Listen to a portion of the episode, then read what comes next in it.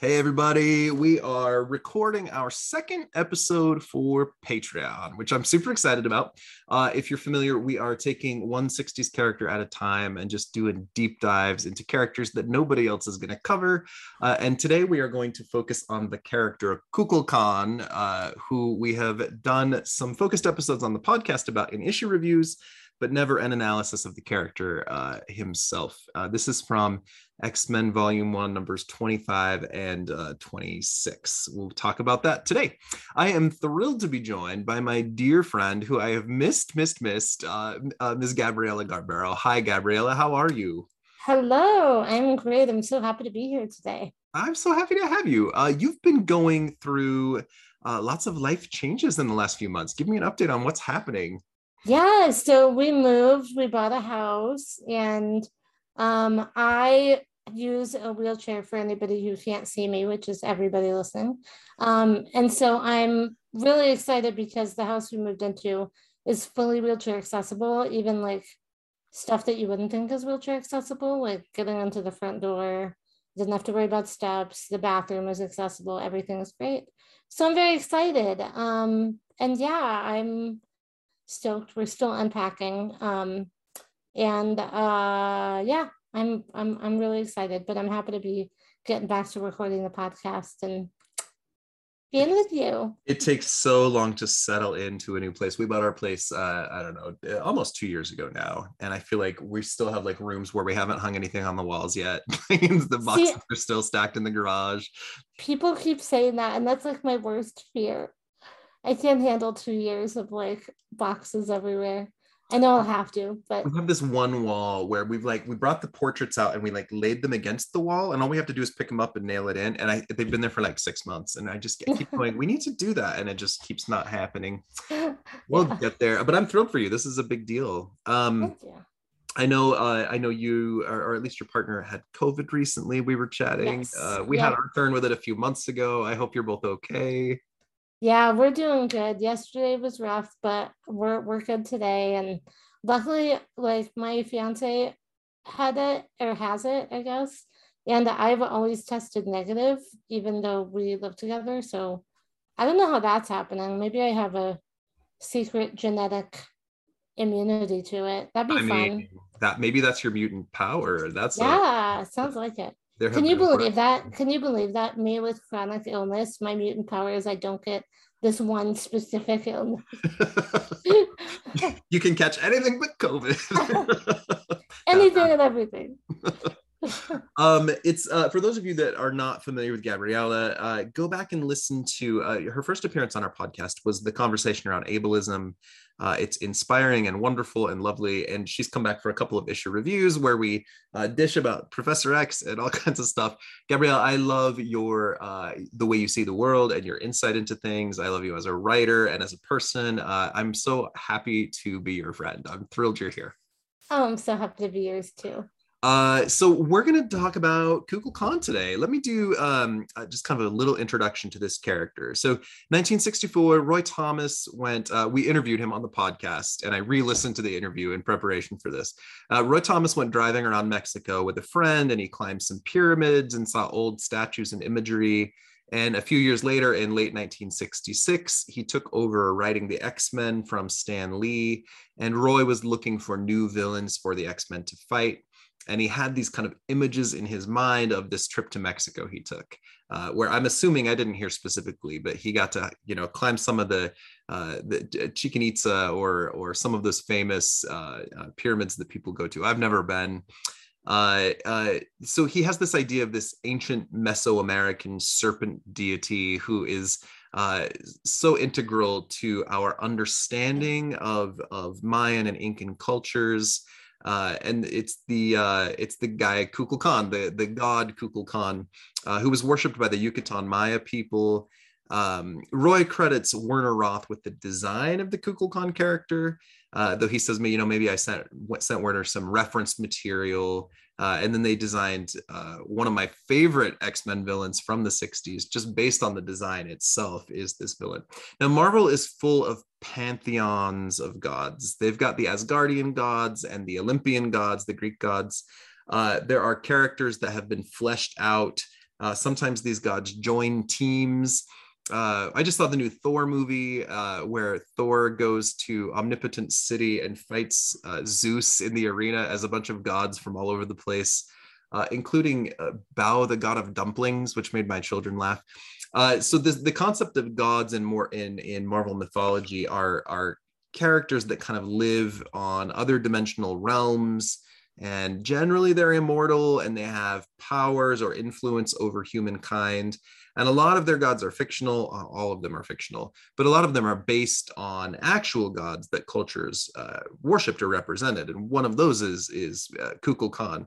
Uh, i don't know gabriella share share your thoughts with me on uh, the concept of kukulkan if you're familiar before we get into the comic book version yes so the the this is solved. I just want you to know. Learning about Kukulkan has solved a question that I've had since I was in like third grade, which is why in the like Mayan pyramids, is there a ramp down the front? You know, it's like steps and a ramp instead of just being I guess in Egypt is it steps? I don't know. I can't tell. I don't know. I think there's steps, but they're really, really like narrow. So I don't know. Anyway, my excitement was at a 10 this morning because I found out that the reason that there's a ramp in the front is because that's where the snake comes out. That's where Superman comes out. I know. So I'm so excited about that. That answered the question. I thought the, the ramp was specifically for when I visit sometime in life, but apparently Apparently, I'm just second, but you know what? I can still use the ramp until he comes out. So wheelchairs up the ramp, snakes down the ramp. yeah, and I that's almost like horrible because that means I'll never come down. So I'm like a sacrifice. I actually love that. I love that idea.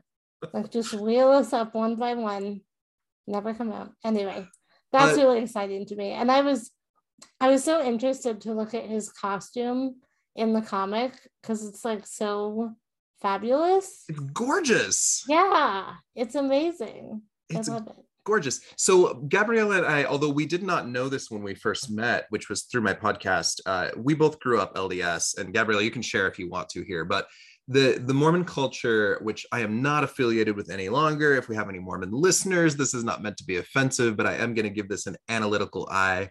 Uh, the Mormon Church is based on the concept of uh, the introduction of a book of scripture called the Book of Mormon, which tells the quote unquote, which I now believe to be very fictional, uh, history of the people of ancient America and their relationship with Christ, which is an interesting thing and in the in the book of mormon they tell a story about jesus after his death visiting the people in the americas. And mormons in modern times like to say oh you know here's this white god that visited these brown people and he was glowing and he came down from the sky and they called him the feathered serpent. So jesus is actually kukulkan which of course is not at all accurate but i grew up believing these weird beliefs. Uh, and so my understanding of the god kukulkan growing up uh, i know it, i knew it meant the feathered serpent or uh, sometimes they call him quetzalcoatl. Uh, and uh, there's a, a, fictional series that I read when I was LDS as a youth called Tennis Shoes Among the Nephites. it's a story by, uh, I think his name is something Heimerdinger, I, uh, uh, about modern kids who go like travel through time. And in one of the books, they see Jesus come back to these people, and they're like, "Oh, it's Quetzalcoatl! It's the feathered serpent! It's the uh, it's Kukulkan!" And uh, clearly, that is not the case. But that was that was my exposure to this this god or this mythical god that so many people believed in, uh, growing up in my very white heteronormative religion. I don't know if you have any thoughts on this, Gabriella. That's so interesting because were you raised in Utah? I was not. I was raised in uh, in rural Missouri, like the Missouri Ozarks, the kind of place where like That's... Mormons would drive like an hour to get to church, but my family was like very, very in the religion still. Okay, so I'm in St. Louis, and I was mm-hmm. born and raised in St. Louis. I never heard that. I never heard the Quetzalcoatl thing, I never heard that it was Kukulkan. Never in my entire life until this moment. Oh my God, I've heard it so many times. Like Jesus was Kukulkan. See, that's so funny because when I was, at, I also left the church, but when I was in the church, the whole like, what about real history? Like, what about you know, the Mayans and Aztecs. It was always hand waved as like, don't worry about it. Just, just, it, shh, shh, shh, just like read your scriptures. It's okay. Yeah, yeah. Literally, the Book of Mormon takes the Mayan history, which is researched by thousands and thousands of years uh, by by archaeologists and scholars, and they take it and they're like, "Here's the true history of these people. They used to be white Jewish people, and they came to the Americas." And the good people got white skin, and God cursed the bad people with dark skin, and they call them Nephites and Lamanites and this book is meant to tell like the history of these people and it's total cultural appropriation and it's nonsense but i did not oh, realize yeah. that when i was a youth. Now i can see it with very clear eyes. Uh, and I, I even now as as a person i am not a scholar or an expert in mayan or incan civilization at all. Uh, we are two friends talking about comic books and our own cultural experiences but there are many other people who are much better equipped to speak about these uh, these cultures of course man and honestly if it had if it had if it if, if when i was growing up i had thought that it was actually like intermixed with like real history it, it, it i probably would have stayed in it a couple more years at least. But that's interesting interesting. Or, yeah and i remember, or whitewashed history at the very least. Oh yeah oh yeah yeah yeah of course like not real but anyway that's crazy. I can't believe that. I, you like blew my mind today well, you're, anyway. you're welcome. You can ask your your Mormon loved ones about this later. I'm sure they will have no clue what I'm talking about. Like they'll be like, "What the Mayans?" I'm just kidding. Yeah. So when I read this book, this this 60s book uh, featuring this character Kukulkan, I was like, "Oh, that's Jesus," but they didn't do that in the X Men, and of course, ridiculous nonsense thoughts now.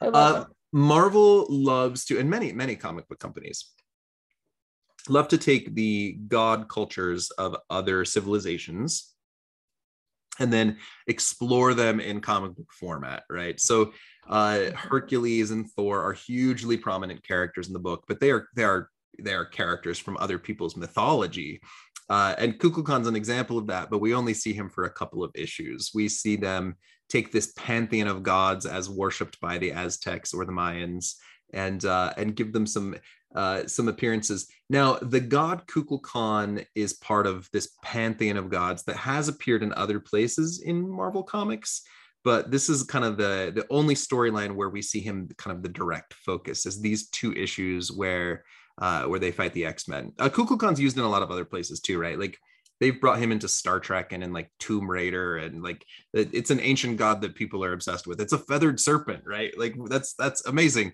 Uh, and we see examples of these giant feathered serpents used in different places in Marvel Comics. I'm not going to cover all that in super huge detail today. Uh, I want to focus more on this specific storyline and what happens. Uh, but uh, but really interesting thoughts. I don't know. What what are you, anything you want to share there? I'm so sorry. There's a car outside, but um, I uh, I I wonder if they're gonna bring him into the MCU ever, because they're starting to talk more about gods, like you mentioned with the Thor, the most recent Thor movie. They showed a whole bunch of them, and with Moon Knight, I don't know if you watched that mm-hmm, on mm-hmm. Disney Plus, but they showed a lot of Egyptian gods, and they talked a lot about that whole like system. And I'm just I'm so curious about if they're gonna have him ever. Yeah, I mean, from the Egyptian pantheon alone, Khonshu and Moon Knight obviously is used in Marvel all yeah. the time. Uh, the god Set, uh, or the snake god, is someone who fights Thor for extended runs throughout his history. I mean, there's a lot of this stuff. Uh, yeah. and the Greek, the Greek gods, of course, uh, uh, mm-hmm. the the usage of the you know Zeus or Hermes or uh, um, oh good lord, all of the Greek and all of them, yeah. But they're used they're used regularly in Hercules comics or in other books. Uh-huh. Uh, Athena, I mean, there's a ton. Um, but yeah, I, it's interesting. I doubt I don't see them using Kukulkan anytime soon. Although we have a story here that gives them the option. They just got to find the pendant again. We'll That's talk about true. that in a minute. Yeah. Uh, okay, well, let's jump in. Um, on the cover of X Men number 25, we get to see the four male members of the X Men rushing toward a new foe inside of a Mayan temple. Uh, the images along the sides are ancient statues of gods lining the walls. And there is a man, uh, we see him from the back, with golden skin and a purple ornate headdress. He's facing them with his arms outstretched. Uh, and a caption box reads, featuring the menace of El Tigre. And this is an image of Kukulkan himself. Uh, we'll talk about that in just a minute. Uh, but uh, I don't know. Did you have any thoughts on this cover? It it definitely tosses the X Men into a new culture or a new space, uh, and it's interesting. It's intriguing as a reader to see them go somewhere else. Yeah, it definitely made me want to read like and see what he actually looked like because you only see him from the back, right? Mm-hmm. At yeah, least on the cover, yeah, yeah. Yeah, and so I like I wanna I wanted to see what the headdress looked like. It was fantastic when I grew up, I read a lot of choose your own adventure books. I don't know if you ever read those. Mm-hmm, and yeah. every book would seem to take you to a new place. Like you'd be underwater and then you'd be in outer space. And one of the very first books takes you to like the Mayan civilization. Like this is something that writers in the 60s, 70s, 80s were obsessed with. Indiana Jones takes us here. We want to go explore these ancient pyramids and figure out their secrets. And and uh, now it's the X Men's turn. yeah, I remember those books too they were very like they were very like here's a very exotic experience that you'll never have. And then like you grow up and actually like see things that happen in the books and you're like oh this is just like real people and regular stuff. Okay. Like it goes to show like the excitement of being a kid you know? But uh, back then it really was exciting to do things now we have a whole episode of Graymalkin Lane on issue number 25. Uh, we have some discussions about the problematic portrayal of Hispanic or South American characters. Uh, I'm not going to get a ton into that today. I want to focus a little bit more on the joy of these issues, but there are uh, there are problems in the way these characters are portrayed a little bit. Uh, uh, and it, go go listen to that episode if you like. When we open the book, we see the four male members of the X Men standing off against El Tigre and his two uh, his two cronies, for lack of a better for lack of a better term. Uh, they're they're all dressed in like very uh, traditional Mexican or Hispanic garb. One of them is wielding bolo wielding bolos, and he has like uh, he looks like someone who would perform in like a cultural dance, kind of. There's a sombrero and a blanket over his shoulder. Uh, El Tigre himself looks like a bullfighter in some ways. He's got the giant cape and the big hat. Uh, and then we see another character in a poncho with a machete. They're all standing in front of a giant pendant, which is kind of the focus of this issue, where the uh, the Kukulkan pendant in the background is what gives someone his godlike powers. Uh, but it's a really pretty image still, uh, kind of arena style, where the, these teams are going to face off with each other. Uh, did you have thoughts on that, Gabriella? Yeah, I I did notice the sombrero and I like I'm pretty sure out loud I went, uh oh, like we're gonna talk about that. Oh no. But yeah, it's it's definitely like a a different type of uh, representation than what I think would happen now. And I'd be curious if the same story was written now, how different it would be shown. Because at its at its core, it's not offensive, but the way that it's like shown is a little bit like borderline, like maybe you shouldn't have been a sombrero and a I mean, poncho. I think at the very least, modern writers, if they were white and straight, would consult with someone to oh, make sure yeah. that to make sure that the cultural portrayal is okay or correct. But ideally, we'd have we'd be having people from these cultures writing these characters, or at least at least consulting on them. Yeah, uh, but I'd be uh, curious. I'd be curious about what a more modern and like informed illustration of them would look like. I'm I'm just curious. Yeah, uh, I would love to see uh, the Kukulkan character back. I actually really love him. Uh, yeah. So I want to be very clear. We're going to read some lines of dialogue today. This takes place in the fictional country of San Rico. Uh, Marvel, I think, recognized if we actually put this in Peru or Argentina or Chile or or any of these other places, it might be a problem. So they created a new country, and it's it's literally only appears in these two issues. I don't think we've ever really seen uh, San Rico again, unless you consider El Tigre's uh, future appearances and Ka-Zar to be there. We'll talk about that later. Um, uh, the X Men save some teens from a burning orphanage. And then we uh, scene change to quote the steaming, luxuriant wilds of South America. Uh, uh, these these wilds are uh, are described just the way that you like your men, Gabriella, both steaming and luxuriant. Ooh, yes. nope.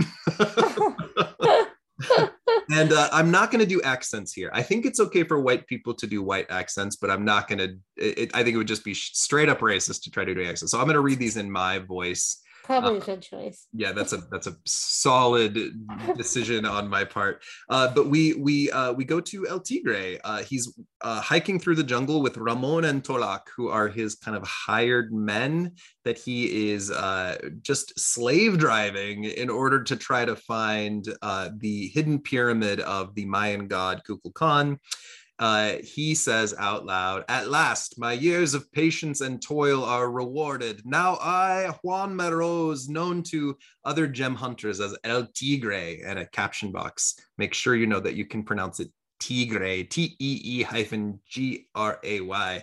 Uh, I shall be the richest man in San Rico. Uh, what, do, what do you think about this guy, El Tigre, Gabriela? First of all, I love the fact that despite all of like the broad strokes that they take by like putting in a fictional country and doing all that. It's really, really, really important to them that you say it right when you say it out loud. You have to say it right. Um, I think it's cute. I think it's cute.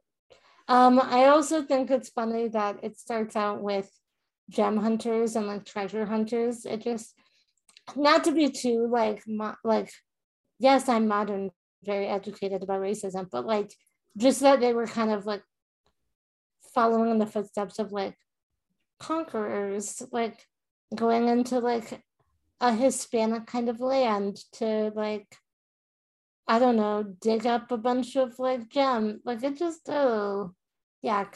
You know? Uh, ironically, you'd think it would change. Just before I sat down to talk to you, I recorded X Men number 51, if I'm getting my number right, uh, mm-hmm. with Dan Jurgens. And in the backup story, we go to Beast's origins and he fights the character Conquistador, who is also dressed in like culturally appropriated uh, uh, terms. It's another South American guy who's got a base in Iowa and he kidnaps Beast's parents and wants to rule the world. So a base in Iowa, interesting. yep, we talked about him in our episode recording. So um, uh, El Tigre orders Ramon and Tolak to set up camp and uh, he believes that they despise him. And this is again white writers putting these words in his mouth, but he calls them Indians in his mind, uh, which is not what they are. They're uh, the San Rican citizens, but uh, any anything non-white back then was just kind of tossed into the Indians category, which is 60s dated reference. Uh, the men ask if they can start digging for treasure in the morning, and El Tigre shouts, "Witless fool!" I, I like how I'm making him slightly British. he demands. You, have, you, you have like that mid-Atlantic accent, the one that the one that doesn't exist anymore. That's like kind of British, kind of American. I grew up. I grew up in uh in Missouri with like a drawl when I was a kid. Like, hey, you want to come paint my house? You know, like it, it was mm-hmm. pretty bad. And then we moved to the Rocky Mountains when I was an adolescent, and now when I talk, it's like a weird mix of those, and people think I'm from Canada all the time. uh, yeah. Anyway, that's uh, that's mine. Uh, he shouts, "Witness fool!" and he d- demands that they begin digging now.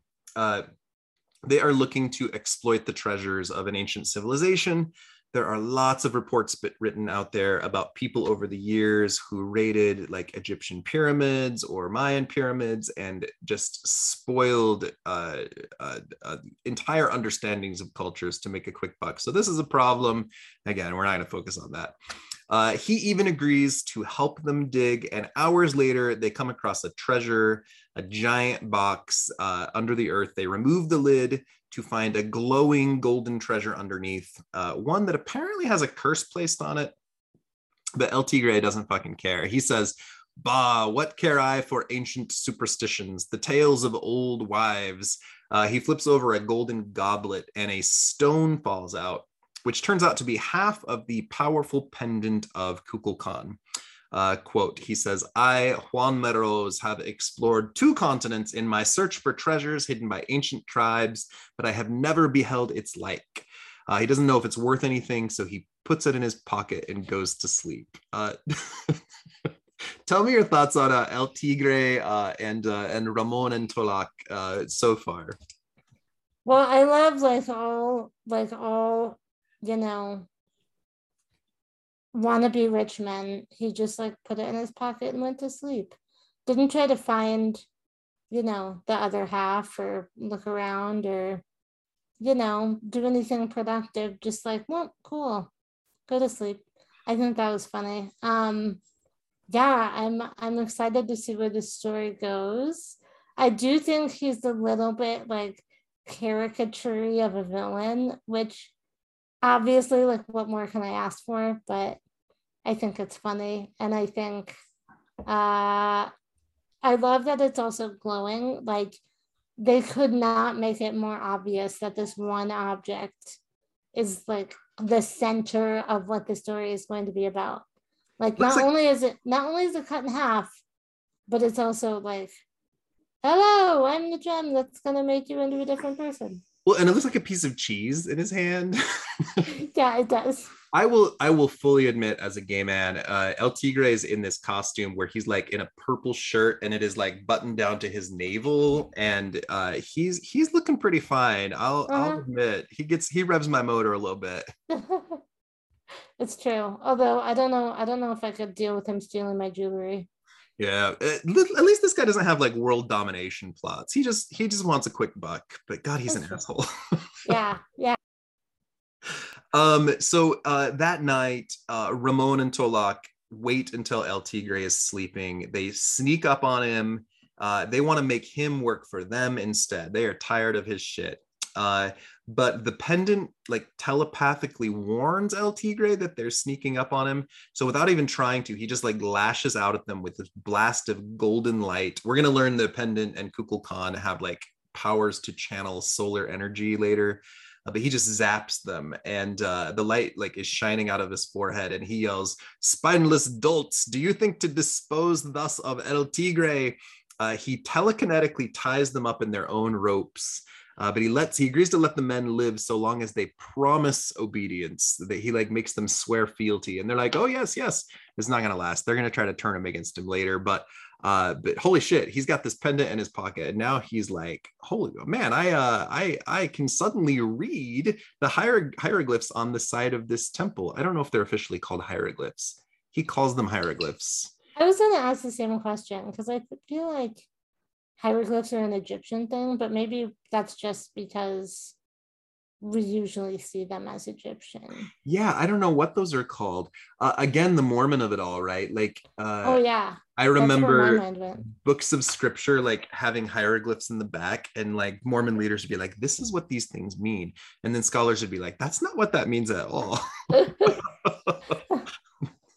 we can we could get into all that. Uh, but according to the hieroglyphs, he learns that this is he's holding part of an enchanted amulet, which is carved from a magic stone. Uh, Marvel has lots of like magic alien stones that fell to Earth that shit got carved out of. Uh, and he says, Already I have received mental powers from it, and it is further written that he who possesses both halves of the pendant shall enjoy power without limit. If, he survives its dreaded curse, uh, and he can, it's just all laid out for him right on the side of this temple. So that was lucky. they just went right, he just read right. Like it's like opening a book to just the right page. I know you don't even need to do research with piles of books like they used to do in. I don't know. I'm thinking about like Buffy how like they always used to be like, well, let's go to the library, and they would get like humongous stacks of books to decode like one sentence. I I literally just finished Buffy the Vampire Slayer. I've never you seen did? it before, but I've been watching it this year, and I just finished it like this week. Oh my gosh, that was my show growing up. I am surprised I did not love it growing up. It's pretty great uh, viewing from a 2022 perspective, there's lots of problems, but oh, yeah. I oh, admire yeah. the scope of what they did. Uh, uh, and, and, the characters are lovely. It was great. It was fun. Yeah. Cordelia was my favorite. So now that I'm thinking about it, there was an episode early on where like there's a girl that Xander's into that you're gets... talking about Into Maya Princess season. Yeah, yeah. I know the episode that you're talking about. It's kind of the El Tigre story. Yeah, yeah. it is. Although she's a princess who, like, when she kisses people, it like sucks their life out of them. So, yep. Not quite the same, but it just was 30 years later after this X Men story. Yeah. And Joss Whedon is actually a huge fan of X Men. Oh, so oh, a lot he, of his. He wrote the X Men, but I would never feel right uh, interviewing him on the podcast given the hashtag no. Me Too stuff that we know about oh, him no. now. Yeah. Uh, but yeah, yeah. This is definitely Buffy and X Men and uh, all other media. I feel like with that kind of tint on it has to be a death of the author kind of situation where you just go, yeah, but like as an independent story, it's still good. Just don't look at who wrote it. Yeah, yeah. Talk about the talented stuff they've done, but Yeah. don't don't give them a platform to share when we have uh, news about what they do behind the scenes. Sometimes. Oh yeah, and that's one of the really good things about good storytelling is once it is you know published and sent out into the world, it becomes ours to look at and to take what we want from it, rather than necessarily the people who put it out there. once So- it's in the public consciousness. So El Tigre, now that these two guys have uh, promised to serve him, he flies with them to New York City. Uh, he yells at them not to ask questions. You will merely obey me. Uh, this pendant is taking the darkest parts of this guy, who's already an asshole, and just making him even more of an asshole and a narcissist. Uh, the pendant takes them all the way to New York City. Uh, he uh, El Tigre is furious when he can't get a cab, so he mentally forces one passenger to believe he's overheating in the back of a car, and the passenger runs out, and uh, then El Tigre and his men climb in the cab. and these are guys who are clearly not from New York City. I love that. I love the effort too. Like, don't just like telekinesis him out of the cab. Definitely like make him feel like he's having a medical episode. Yeah, he needs to think he is uh, he is fully in menopause. Yeah. uh, uh, the cab takes them to a hotel, and El Tigre wants a quote harmless diversion before they go looking for the pendant. So they go to a nightclub, and they're having some drinks, and they're hanging out at a table, looking hot as they sip their margaritas. Uh, and El Tigre is bored, and he makes some customers fight, and this hits the like national news. Uh, not national, the city news and the X Men uh, hear about it. Uh, there's this image in the comic of the three guys sitting at the table, like having drinks, and there is literally a local Mexican restaurant like down the road from me in Salt Lake City where it the logo for that restaurant looks the same as this panel where it's like the three guys sipping drinks at the table, and I was like, oh, I've eaten there. That's amazing. I feel like X Men kind of has that effect. Like you just trace lines from the comic. Like I'm actually thinking about Buffy right now because I don't know if you've seen it, but there was like an a a side by side shot of Buffy and Faith dancing in an episode, and Yeah, then yeah. two people dancing in the X Men cartoon, and the movements were exactly the same, almost as if they had traced watched Buffy and like traced the movements with like pen and then made it into the illustration. That's Yeah. amazing. I haven't Yeah. seen that. I'll look it up. Yeah, you should. It's good. Uh, so uh, El Tigre uh, is now in trouble with the police. Uh, so he runs from the police. Uh, the Dane, the pendant warns him the police are coming, and he takes his men to the City Museum. I don't know if that's actually a place in New York City. I think it's fictional for the purposes of this story. Uh, and he senses El Tigre senses Professor X in his mind and uses the pendant to block him. So like he's increasing in power. If you can block Professor X uh, when you have no mental talents, that's pretty fucking impressive. Uh, so the four male X-Men rush to the museum, but El Tigre has uh, set a trap for them. He animates a suit of armor to attack them. The X-Men are uh, this is not their finest moment. We got a couple human guys that basically defeat them. Uh, Ramon uh, ties up Beast's feet with a bola. Uh, Tolok shatters Iceman's club with a sword, and then he trips him with a rope and he falls down the stairs and hits the wall and knocks unconscious. Then he throws a spear at the angel and then hits him with a, a blow dart, which is dipped in sleeping drugs. And he even notes, like, you're lucky I didn't put poison on this. and then El Tigre takes mental control of a museum guard and makes him hold a Cyclops at gunpoint so that he can open a museum case and steal the other half of the pendant. And the two halves are joined together and it is all over. Uh, Gabrielle, tell me your thoughts on this uh, this fight. Like these guys kicked the X Men's asses. Yeah, and as I was reading it in the background, I was hearing like slipping on a banana peel, running into a wall by accident, tripping over each other. It was silly. We need some like America's Funniest Home Videos sound effects to go with this. Whoop, whoa, whoa. Three Stooges. Like everything is like moving a little bit too fast, like they used to do in old movies. Uh, El Tigre joins the pendant together and says, Already the rays of the pendant begin to act upon me. I feel new power, both mental and physical, surging through my body, and with each passing second, I grow stronger. And then he takes on the form of Kukulkan himself. Uh, a caption box says, The man called El Tigre is no more. In his place, the reincarnation of the mighty god Kukulkan now strides the earth, omnipotent master of all he surveys. Now let humanity beware, for nothing can stand against the invincible, irresistible power of Kukulkan. So apparently that's the curse. You join the pendant and you get power, but also you are no longer yourself. You are now the host body for an ancient god, which is not ideal for most people, I would argue. Uh, Tell yeah, me about. I would, I would think that would be a high price to pay for somebody uh, like El Tigre who has a bit of an ego problem, if I do say so myself, based yeah. on what we've read. Narcissists want to be the biggest person in the room, and when there's yeah. a god in your body, that is not the case. Uh, so, Gabriella, tell me about this costume design. Like, it's gorgeous. It is beautiful. I love it, love it, love it. Uh, t- tell me about the costume. So it's very um let me like go back to it. It's very like big, like for lack of a better term.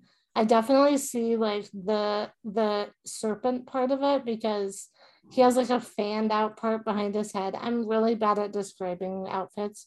So yeah, it's like it's like like it's like a like a cobra head almost, like yeah, right behind his neck. And he's got like big old earrings and like bra- bracelets, for lack of a better term, and like a necklace part. Like it's huge. It's like a big outfit. I I'm sure if it was real, it would be heavy. It would uh, have to be heavy. On his hat, uh, he has like a purple hat with like serpent-like stuff coming out the top. Mm-hmm. He's got like a, it's almost like a cameo pendant on the center mm-hmm. of his forehead, uh, which seems to have somebody's face in it. Uh, and the face reminds me of Namor the Submariner, which is funny because of the eyebrows. But I'm kind of guessing this is like the visage of of Kukulkan. Yeah, uh, I would think so. And then the costume itself is like super detailed. We've got like whites and pinks and blues and purples over the golden skin and blacks uh, the belt the the ribbed like corset he's wearing. Mm-hmm. uh, uh, it, it is layered it is intricate it's it's beautiful. I really love this costume. In fact i've commissioned someone to do a piece of art of kukulkan for my wall and he's a pretty oh. obscure character so it tells you how much i love this character to to uh, to want him on my wall behind me. That's amazing I feel like I um, feel like it would be really hard to cosplay too, just because of the intricacy of everything. You know.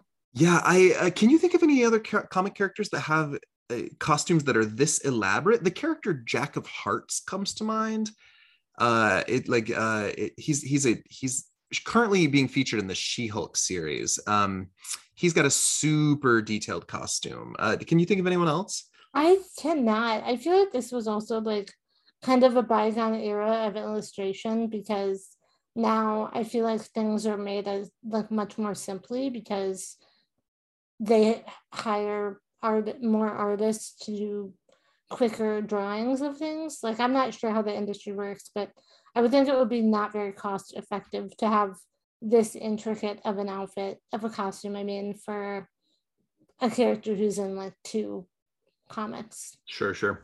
And you can see the difference. Uh, the last page of issue 25 is this gorgeous design. And then when you flip to the cover of 26, Kukulkan, mm-hmm. you can tell like this is a rushed cover. He just doesn't look yeah. that great. It's kind of sloppy. You can see all the details still there, but uh, but he he just doesn't look that great any longer. Uh, mm-hmm. um, but he's amazing in issue 26, which we'll talk about. Uh, there there's something powerful about the storyline where you have the villain willing to risk everything for power and then they lose themselves and end up unleashing some sort of crazy evil. I mean, talking about Buffy, that's the plot of like 60% of the episodes. they give me power and then, oh no, it's too much power. Very true. Um, so as we as we get into this, uh, uh, we see uh, Kukulkan shouting Um, uh, well, I'm going to just read the speech directly. It's going to take me just a second to load it up. While I am doing so, if you have any thoughts, feel free to share. Okay, I got it. Uh, he yells, uh, now that he's taken over, there's like gorgeous golden skin and this elaborate costume. He yells, The man called El Tigre is no more. In his place, the reincarnation of the mighty god Kukulkan now strides the earth. I already read this, didn't I? Listeners, my apologies. I'm going to read it again. He says, I am the omnipotent master of all he surveys. Let now let humanity beware, for nothing can stand against the invincible, irresistible power of Kukulkan. Dun, dun, dun. Uh, and then it says, next issue, Holocaust, which is a problematic title for a lot of reasons. I was just about to say it was such a mood switch like it was like oh how fabulous like pink and purple outfit. So amazing so beautiful and like whoa how intimidating. And then it was like holocaust with an exclamation point after it.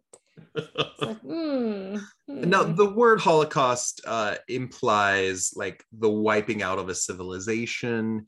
And when we're referring to the mayans uh, we'll, we'll see the reference here is that his people this god's people were previously lost in the holocaust uh, mm-hmm. so I, I get it, but also it's like it's a rough thing to call the title of a book. For sure. Um. Uh. So El Tigre has lost himself, and uh, Kukulkan is now driving him, and he is ready to reclaim his like Mayan birthright. Uh, Professor X uses in, in 26, he uses Cerebro to like conjure an image of Kukulkan, which is not something I think Cerebro can do most of the time. Uh, he is uh, he's clearly evil and he's walking around he's saying i can feel my mental prowess growing and now to it is added physical strength second to none never can any mortal uh, have known such an overwhelming feeling of raw, irresistible power, but I am mortal no more. The essence of the divine Kukulkan pervades my very being. Now I am he walking the earth after a millennium, come to claim the glory which was once the Mayans' birthright. Uh, and he's still in the museum. He's just over there monologuing while Cyclops is held at gunpoint by this guard that has been uh, mentally mentally controlled. Um, what do you think Kukulkan's goals are? Uh, what would you assume they are before we jump in?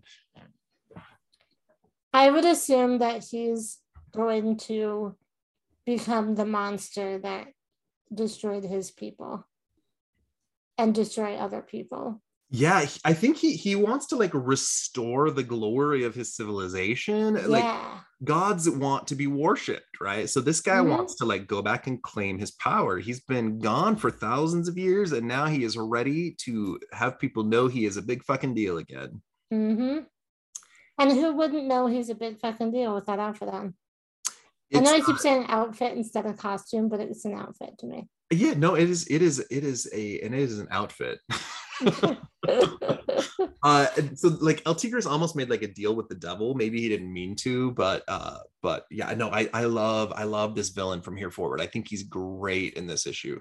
Uh Cyclops breaks free of the guard. He hits Kukulkan independent with his optic blast but it just repels back at him and knocks him out. So again maybe some uh, funniest home videos sound effects like and he falls down um, Kukulkan agrees to let Cyclops live so that he can tell others of his defeat. So there's always a reason the bad guys murder you.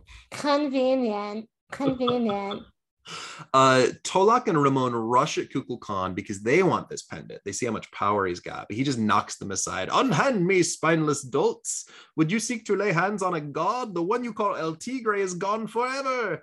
Uh, he gestures at this men and he literally just sets the air on fucking fire around them. He is channeling the power of the sun to humble them. Uh, would you want this power, this like manipulation of solar energy? I will say it's a little bit, just a just a slight bit melodramatic. Um, Spineless dolts. just just a little bit too far, you know. But what can I say? I think it's I think it's very weird and cool.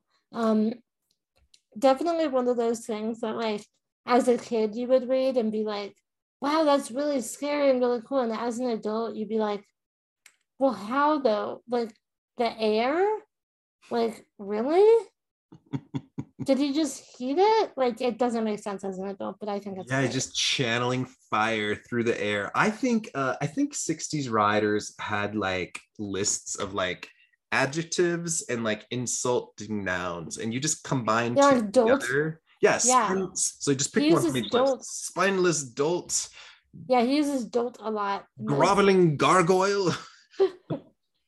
Well, I've also noticed that in like the explanation on the bottom where like Stan Lee adds in stuff and then it's like it's like to, it's like a quote from him and then it says like studious Stan or like some other adjective that's like funny in the circumstances. It's so interesting. like Beast is writing it for everyone. yeah. Uh, so Kukulkan is now aware of his own power. He goes to the roof of the museum and yells, The powers unleashed by the joining of the two fragments of the amulet had lain dormant, unsuspected, since the conquest of the Mayas four centuries ago. But now I must replenish these powers and increase them by returning to their primal source. Such is the destiny of Kukulkan, which I love this turning point in the story. He doesn't try to conquer New York. He doesn't stay there to fight the X-Men. He leaves. He creates this like crazy fucking like solar sled. There's like a like a circle of fire around him, and he like rides it through the sky to back to San Rico, this country that he came from. Uh, so like someone stole half of his goddamn amulet and put it in museum, and he had to go all the way to New York to get it. And now he's like, I'm going back to my base of power. Fuck all y'all. And then he like leaves it to the X Men to uh, to pursue him. I don't know. Tell me your thoughts on this guy. I mean, that's how you make an exit. It's an amazing way to make an exit. I did picture though, he's on the roof of this building when he says all this. And I did I did have like a bit of a laugh when I was like, nobody can hear him. Who's he talking to? You know? It's a little it's a little odd. Do you think Werner Roth was like, "Oh my god, I created this amazing costume, and now I have to it, like draw it over and over again"? Yeah, probably. I think it's fun. I think it'd be fun though, but maybe that's because I'm not an artist and I don't know how annoying it would be. so Professor X calls Jean Grey. She's off as a student at Metro College, and he goes, "I need you to go to the library and get me a book on pre-Columbian history and bring it here." So that I can figure out who this guy Kukulkan is. You think you could just read some minds or like use the internet? But this is the 60s. But I mean, he basically had the internet because he could read everybody's mind. Why not just like sit in the college and just like boop into the mind of like a history professor if he really has to be connected to this college? It was just an excuse to have Jean. I know. I know Xavier has a crush on Jean and he misses her. He needs to see her. Uh, weird. uh, when he gets the book, he just like automatically flips open whatever he needs. And he reads out loud According to authorities, an old Mayan myth says the amulet is enchanted and that it will grant the wearer the awesome attributes of Kukulkan, the feathered serpent god. But legend also tells of a deadly curse on the pendant and of a time centuries ago when misuse of its divine powers led to a holocaust of violent upheaval. Probably archaeologists claim the basis of the story was a volcanic eruption which showered the Mayan city with tons of molten lava. So luckily, there's like a whole Wikipedia entry on this pendant. they now know what they're How convenient. It's all centered in one area. Nice. uh, so Kukulkan lands in San Rico in the jungle. Uh, do you want to tell us what he does there? What does he do once he gets back? Or I, I, I can keep the narrative going. He he uh, he returns to the ruins where the pendant had been buried, and with a powerful gesture, he raises this giant stela. It's S T E L A, which is just a fancy word for like an ornate column and it's ordained with his own image. There's a giant serpent head at the top. It's very phallic looking. It's like a penis rising out of the ground. Uh, and he it has a massive solar stone on top, which is a super powerful artifact, which can then begin to absorb solar energy and channel uh, Kukulkan's power. So this is how the X-Men are going to defeat him in a minute by getting this like solar stone messed up. So the pendant is doing one thing, the solar stone is increasing his power. He starts zapping things all over the fucking place like a Power Rangers villain. He uh he clears out all of the jungle older overgrowth on the temples. Uh, he says, The city of my ancestors, the magic all conquering Maya, is now fit for habitation. Now it must have people, citizens of a new and invincible empire. Then he uses another blast to pave a road into the city. He creates a throne for himself and he is man spreading so much on this throne. Like his legs are, his knees are as far apart as possible. Luckily, there's a little loincloth to cover whatever he's got going on down there. You do not want to see his feathered serpent. it's a good thing. Dislocating his hips just so he can make sure that you see all of it. Wonderful. Uh, so he is absorbing all of this solar energy into his pendant. Uh, he says, even when the world is dark, enough for enough energy is stored for me to overcome any foe. Uh, and then he sends out a mental call so that all descendants of the Mayan race will be forced to answer, quote, his irresistible commands. Uh, he calls these people peons uh, he starts making all of these people in the country start digging for gold and forming an army. And he has built a whole fucking base of power with plans to expand to the rest of the world soon. Uh, this is what he wanted. He just wanted people to love him again, even if he has to make them do it with his own damn mind. uh, I don't know. Uh, what are your thoughts on this guy's motivations? But is it satisfying though? I don't know. I always have I, I, I feel like eventually his insecurity, if he was allowed to keep this going, I think I, I you know his insecurities would uh ruin this situation for him. I think. Uh, he seems lonely. He just needs a hug. Yeah, but from somebody who wants to give him a hug. Right. You know? That's the thing. I think that's the key component through all this. Mm-hmm. Yeah. Uh, the X-Men arrive in San Rico and they're like super cruel to a bunch of animals. They're like beat up a jaguar and a boa constrictor and some caimans, which again in the 1960s, like, oh, let's let them fight jungle animals, right? Like, ugh, no. Uh, but they they close in on Kukulkan's temple. Uh, he fights them as all his followers run away. He's yelling insults like witless dolts and impudent clods. We're back to the insult list and uh, he fires solar blasts. Iceman blocks some of them uh, with the he, excuse me. Iceman covers the solar stone in ice, which then weakens Kukulkan's power.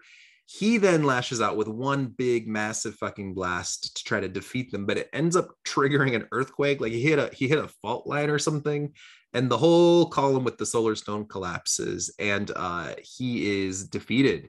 Uh, he changes back into El Tigre uh, Juan Maroz is tied up and taken away from the burning ruins uh, by the X-Men. And that's it for Kukulkan. No one has ever put this pendant on again. They, have never channeled this God character again. Uh, tell Not me about like, the resolution of this issue and like, what, what do you think about how all this action turned up? I think it's funny that it was him doing it to himself. Um, the X-Men basically just had to make him mad like mad enough to try to fight back and then he you know i mean i know he was weakened but like i i just think it's funny that that it was just him beating himself essentially it seems a little convenient but well there's always yeah. that thing where the writer's running out of pages and they have to resolve it real fast yeah that's kind of what it seems like here just because like his power seems like very cool and like very hardcore and then to just be like oops I made an earthquake, everything fell, and now I'm not here anymore. Goodbye. There is an image I'm going to show you here of, uh, one second, of Iceman freezing the top of this column.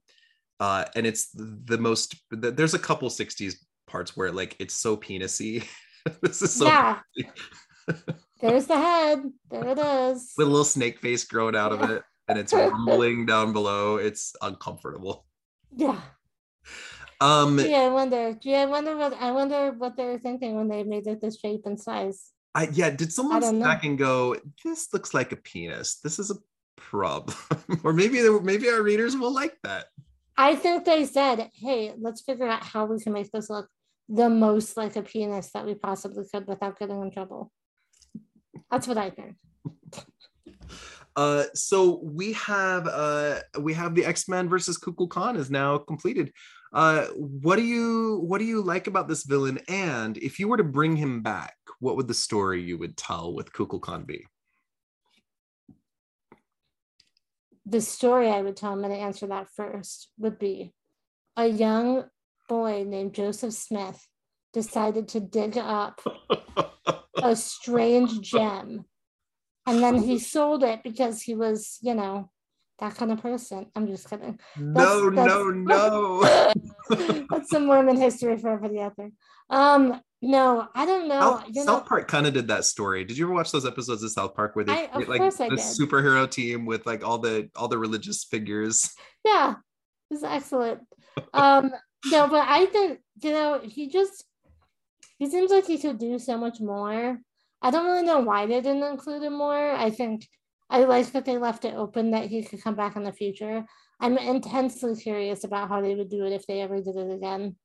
I think I mean, but... the Marvel the Marvel universe is full of like cults of bad guys who worship somebody. Like the clan yeah. Clan Akkaba worships Apocalypse, right? Or like mm-hmm. the villain, the Living Pharaoh. If you know that character, the Living Pharaoh has like the cult of the Living Pharaoh. He's like an X Men villain. He shows up every decade or so. Mm-hmm. Uh, I feel like you get a cult of people who are worshiping Kukulkan, and they find like someone worthy to receive this pendant, and then we have like a story where a character has been altered into being the vessel for Kukulkan, and he's really powerful. I think uh, I yeah. think the solar energy part of it, like the Mayan civilization piece of it all, I think there's uh, Beast is like conquered the nation of Costa Verde in in the comics in X Force, uh, which is in South America, another fictional country. There's a lot of stuff that could be done with this guy. Oh yeah, I definitely think so. And like creating an earthquake, that's like the stuff of like mythology. Like, oh yeah, this earthquake that destroyed like these whole areas of our country, that was because of a god. And like you would believe that if you were a kid being raised back then. The you know? the solar energy sled that he creates in the air is so mm-hmm. cool. Uh, and is. the way he just zaps his shit around the jungle and like boosts his power and the costume design. I like this guy. I really yeah. like this villain. I think he's great. Yeah, I'm really mad he was only in a couple stories. Like, I don't, I think it's time. I think it's let's bring him back. Yeah. The only other villain from the 60s books that's pretty obscure that I just fucking love is the Locust. I'll do an episode with the Locust sometime. But I love, I love this guy. Um yeah. El Tigre has shown back up uh years later and uh in in a in a series called Ka-Zar Lord of the Jungle, written by Mike Friedrich. And I, I think Mike Friedrich is coming on my podcast in a few months. I'm waiting. I'm waiting for confirmation, but he's he's like an old classic writer who's been around hundred years. I love him. Mm-hmm. Um, uh, Don Heck is on the book again, and uh, he's one of our favorite X Men writers. So this is Ka-Zar, Lord of the Hidden Jungle, three through five.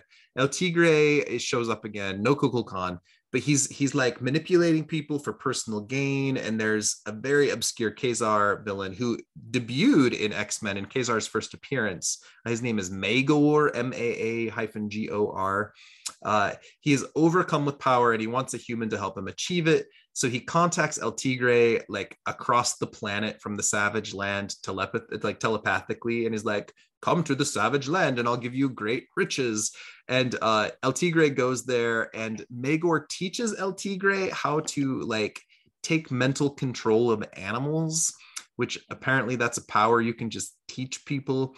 Uh, he then uses an alien device from like to find oil under the ground and El Tigre is like, "Yes, I'm going to exploit this ancient civilization to get all of your oil and also I want all of your vibranium." and there's a whole bunch of nonsense that happens. He fights Ka-Zar and he fights Zabu and he takes over Zabu's mind with his new power. Zabu's the saber-toothed tiger. And then uh, Shield Agent Barbara Morse shows up. This is who the, the character who will become Mockingbird in the future. Uh, so this is kind of makes the story great. I love Bobbi Morse. I love, love, love her. Uh, El Tigre is super creepy in this storyline. He takes a woman at knife point, uh, like, here, woman, lend you a body as my shield and your kitchen knife is the insurance of that shield's long usage until my escape is assured.